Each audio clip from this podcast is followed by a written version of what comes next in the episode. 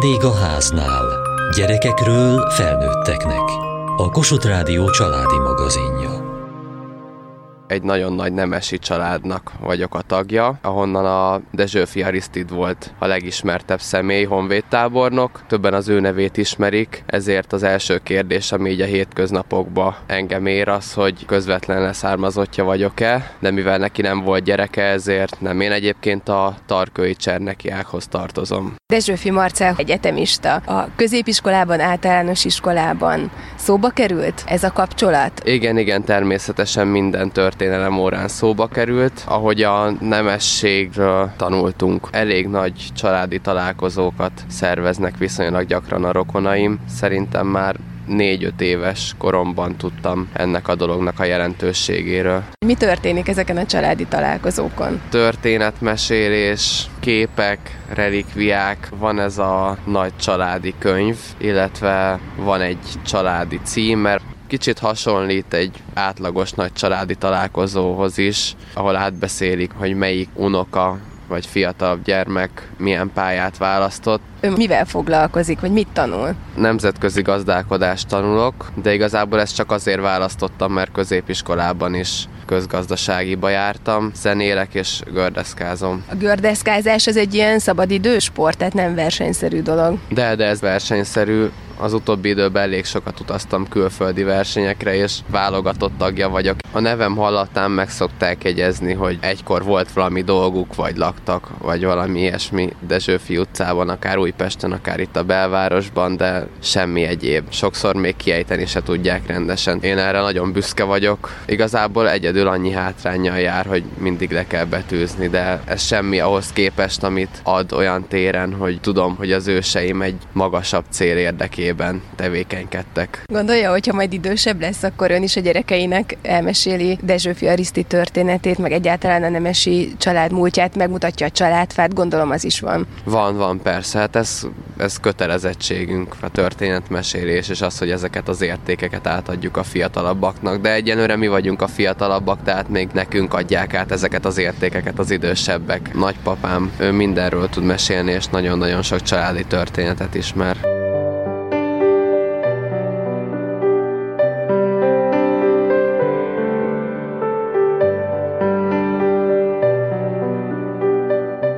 13 honvédtisztet így emlegetjük, hogy aradi vértanúk. Ritkán gondolunk arra, hogy nekik is voltak családjaik. Sokan fiatal feleségeket, gyerekeket hagytak hátra. Herman Robert, egyetemi tanár, a Magyar Történelmi Társulat elnöke. Tehát ugye volt másik három vértanú is, akiket nem október 6-án végeztek ki. Hány személyiségről beszélünk közülük, valójában annyifajta sorsról és annyifajta életpályáról van szó, amely életpályák aztán 1849. október 6-án ilyen tragikus módon kapcsolódtak egymáshoz. Hogyha végignézzük a sorukat, akkor ugye azt látjuk, hogy a többség az nős volt, de volt közöttük a legény is. Ilyen volt közülük az egyik legidősebb Ulik Lajos, hogy ilyen volt Török Ignác Svejder József, aki szintén a legidősebbek közé tartozott. Ő egy lengyel hölgyet, egy Domicella Bilinska nevezetű hölgyet vett el, amikor az alakulatával a negyedik Sándor huszárezreddel éppen Lengyelországban, pontosabban Galíciában szolgált. Nagyon boldog, nagyon kiegyensúlyozott házasságban éltek egymással, amit az is bizonyít, hogy öt gyermekük született ebből a házasságból és nagyon érdekes, hogy a, az egyik fiú, ugye Adalbert vagy Béla, mind a két alakot szokták használni, ő maga is katonatiszt lett, és a saját apjának az alakulatában, tehát a Sándor huszároknál szolgált, és ő is végigcsinálta a szabadságharcot, a végén honvéd századosként fejezte be.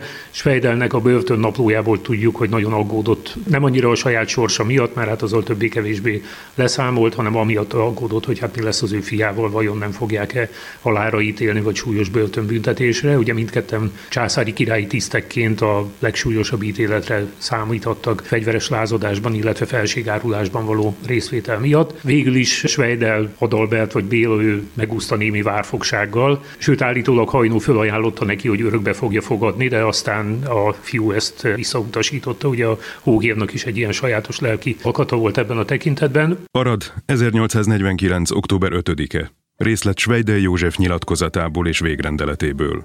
Csak szegény feleségemért és három szegény lányomért aggódom. Azonban most nem tudok rajtuk segíteni. Bízom Isten irgalmas gondviselésében, amely nem hagyja őket elveszni.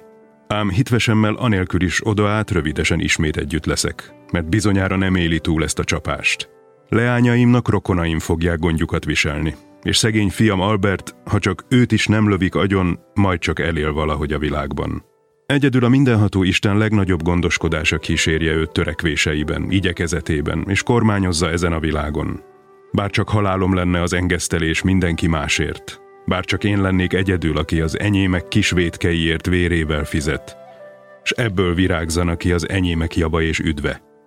Jó, szeretett, szegény, elárvult gyermekeim, Adalbert, Mari, Karolina és Nina, legyetek szeretetben szeretett anyátok segítségére, és hogy a reámért sorsot megadással és bátor szívvel próbálja meg elviselni. Mélyen bánt, hogy nem tudok számotokra jobb gondoskodást hagyni. Mit fog a bölcs gondviselés szeretett kis Ninámra, aki még csak nem is érzi szegény, vétlen atyának elvesztését mérni? Ez fekszik leginkább a szívemen. Mégis, Isten a mindenható könyörüljön meg minnyájatokon. Én már nem segíthetek, nem változtathatok, és lelkemből minnyájatokat milliószor csókollak.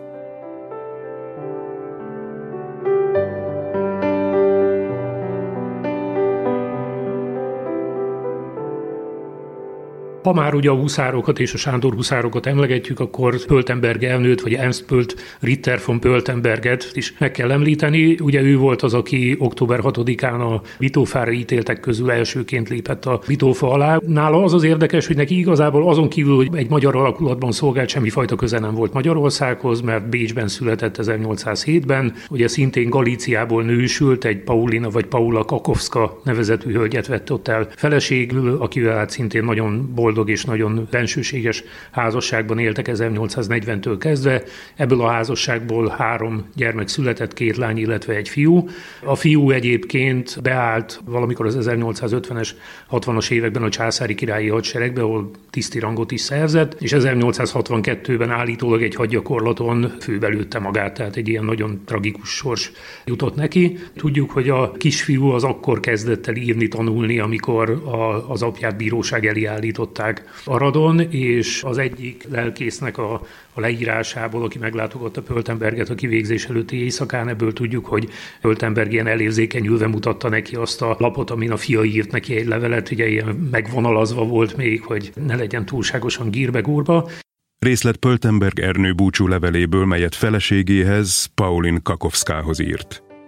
Te is hőn szeretett Paulinom, érzem, megbocsátod mindazt a keserűséget, amit életemben okoztam neked. Megbocsátod, hiszen mindig a jóság angyala voltál. Ó, mennyire fáj a szívem, hogy nem láthatlak, nem csókolhatlak többé. Légy hát erős, jó Paulinom, légy erős irántam érzett szeretetet kedvéért. Gondold meg, hogy gyerekeid vannak, hogy értük kell élned. Isten veled hát, imádott angyalom. Gondolatban szorosan magamhoz ölellek minnyájatokat, téged és a kedves gyerekeket. És maga jó Paulinom legyen még boldog, mert megérdemli. Isten veled! Szerencsétlen Ernőd!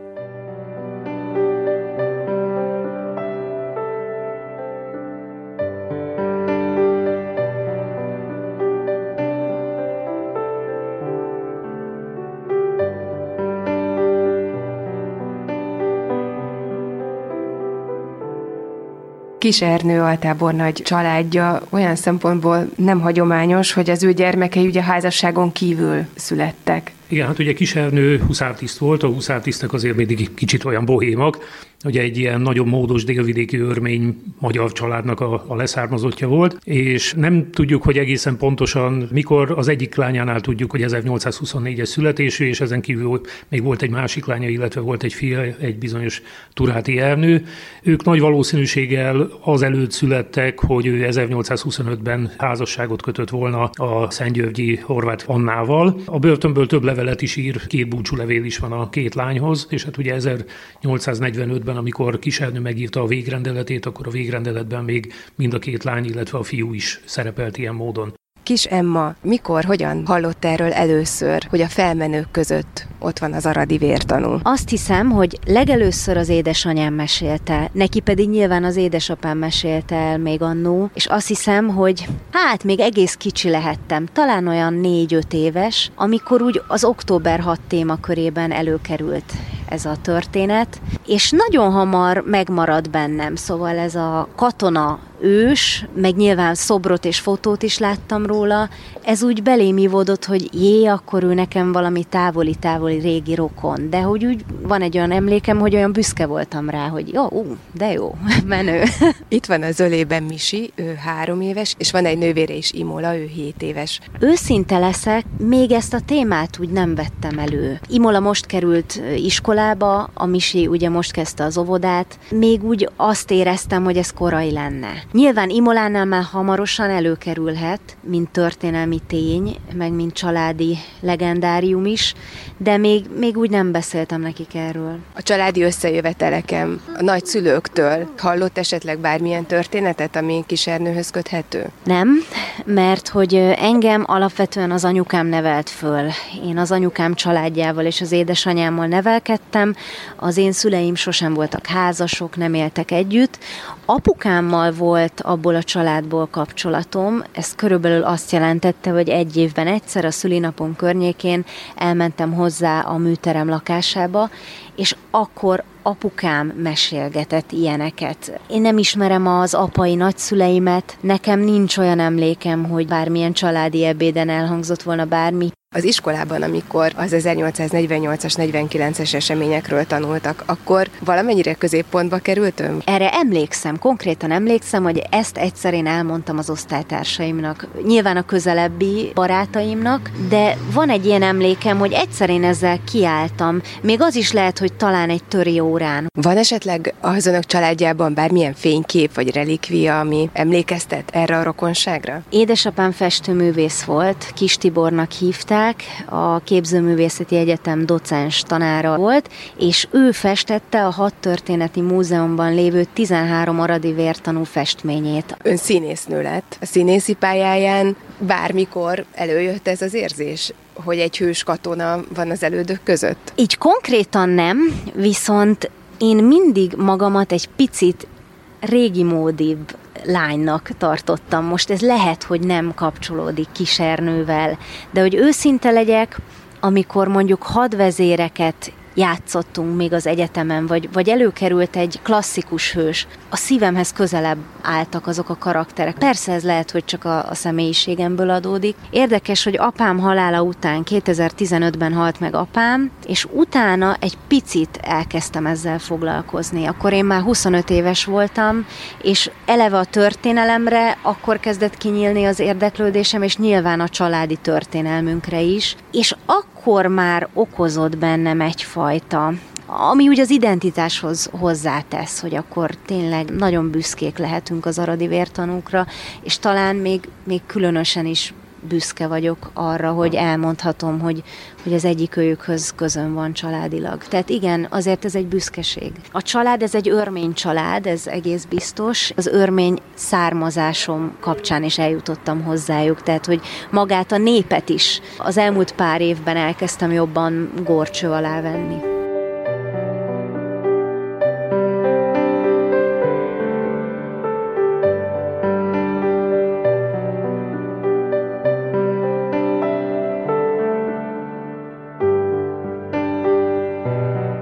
Mennyire meghatározó ezeknek a honvédeknek az életében az, hogy kit vettek feleségül. Herman Robert, egyetemi tanár, a Magyar Történelmi Társulat elnöke. Ugye ezeknek a házastársi kapcsolatoknak szerintem nagyon fontos szerepük volt, nem minden esetben ugyanolyan módon. Mondjuk abban, hogy Leiningen Westerburg Károly a magyar oldalon maradt, abban szerintem nagyon komoly szerepe volt annak, hogy a felesége az egy délvidéki magyar családnak a leánya. 49. októberében, amíg tehették, ugye folyamatosan látogatták a férjeiket az Aradi vár börtönben, már aki éppen ugye ott volt, mert ugye volt, aki nem tudott oda jutni, de hát mondjuk a Pöltenberg felesége az meg Bécsben próbált meg kegyelmet kieszközölni, ugye Sveidel felesége Budapesten próbálkozott ezzel, tehát igyekeztek tartani a, a lelket a, a férjükben, bár sok esetben inkább a férnek kellett a feleségében. Olvastam, hogy több özvegyet megfigyelt később a császári titkos rendőrség. Mennyire volt nehéz sorsuk anyagilag, meg egyébként is a kivégzések után ezeknek a családoknak? Ugye azáltal, hogy elveszítik a férjüket, azért ez egy, ez egy súlyos veszteség minden korszakban, tehát ez békeidő időben is súlyos veszteség, a tetejében ugye ez még együtt jár egy vagyon elkobzással. De ugye a társadalmi szolidaritásnak a hálózata az nagyon működött ebben az időszakban, tehát a vértanúk családjai is, illetve hát a, a saját családjuk is folyamatosan igyekezett őket segíteni. Ugye a külföldi özvegyeknél ez már jóval nehezebb volt, főleg, hogyha Magyarországon próbáltak megélni, de mondjuk a Knézics Károly özvegyénél, aki tudomásunk szerint valamikor 1853-ban halt meg, hát ott is ugye kis leánygyermekek maradtak utána. Ott például az egyik rokona vette magához őket, de még Baltokovics Béla egri érseg is folyamatosan segély ezt a családot. Ugyanez volt a helyzet a Leiningen Westerburg Károly esetében, az ő felesége az egy délvidéki nemesi, nagyon módos familiából származott, tehát ott mondjuk saját jogon is el tudta magát tartani, vagy mondjuk a Dezsőfi Arisztidnak az özvegye, ugye a színjei Merse Elma, hát a színjei család is egy ilyen kimondottan kiterjedt köznemesi família, őt is magukhoz vették a rokonok, és hát ilyen módon sikerült túlélni ezeket a nehéz éveket. Volt, aki ugye egy idő után férhez ment, tehát mondjuk ilyen volt éppen a színjei Merse Elma, ilyen volt a Leiningen Westerburg Károlynak az özvegye, aki a Betlen József volt honvéd századosnak a, a felesége lett. Emiatt egyébként senki nem nézte le őket, vagy nem, nem kaptak semmifajta szemrehányást. Ezt a társadalom úgy, ahogy tudomásul vette.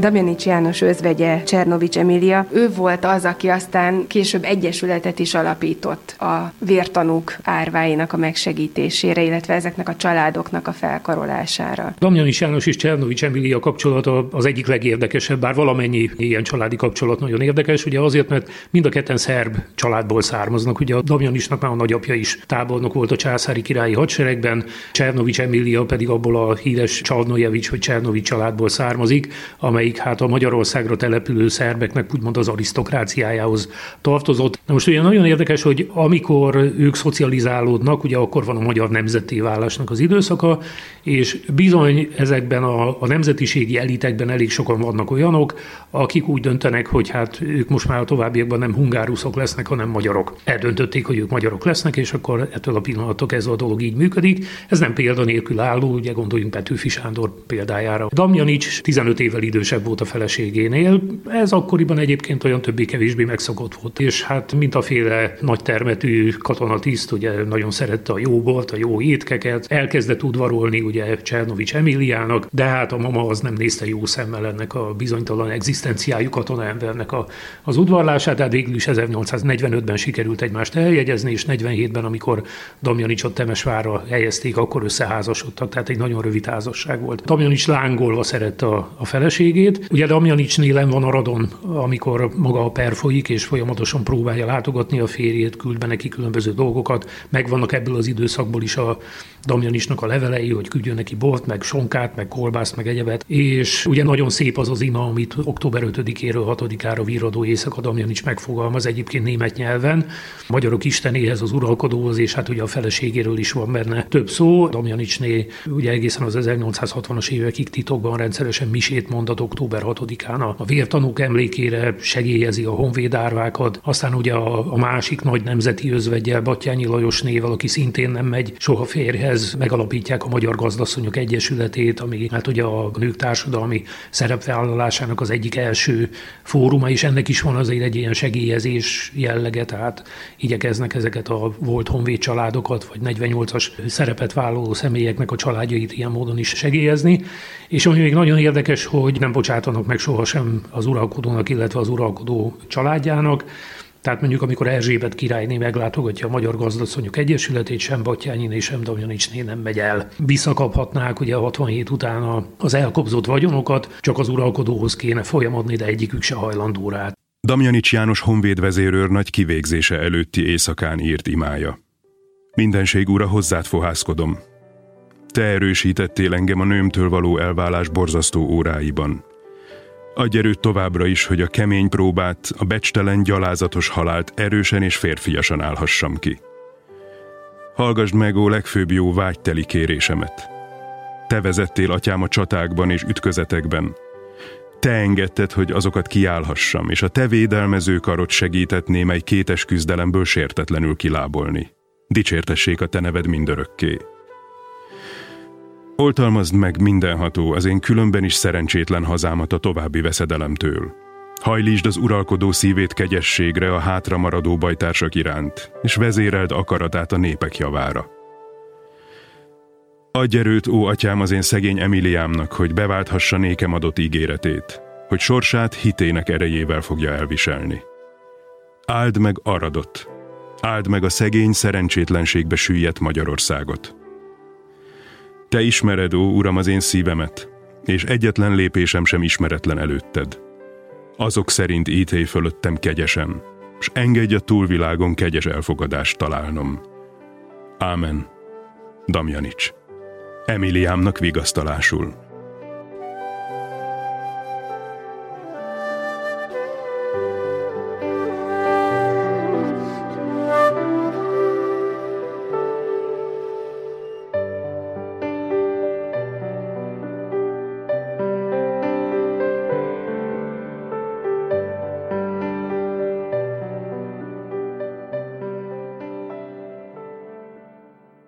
Holnapi műsorunk tartalmából.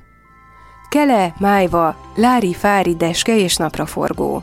Ők a Rozmarin kunyhó lakói. Az M2 gyerekcsatorna új sorozatában nem minden rózsaszín, mégis megmelegszik a szívünk, ha követjük a történetet. Több évtizeddel a Süsű és a Futrinka utca után ismét bábfilm készült a közszolgálati televízióban. Nyáron a forgatáson jártunk, az október 9-i premier előtt pedig az alkotókkal beszélgettünk, a Rozmarin kunyhó varázslatos világáról. Műsorunkat még 60 napig meghallgathatják a Médiaklikken, a Vendégháznál oldalán. Várjuk leveleiket a vendégháznál kukac mtva.hu e-mail címen.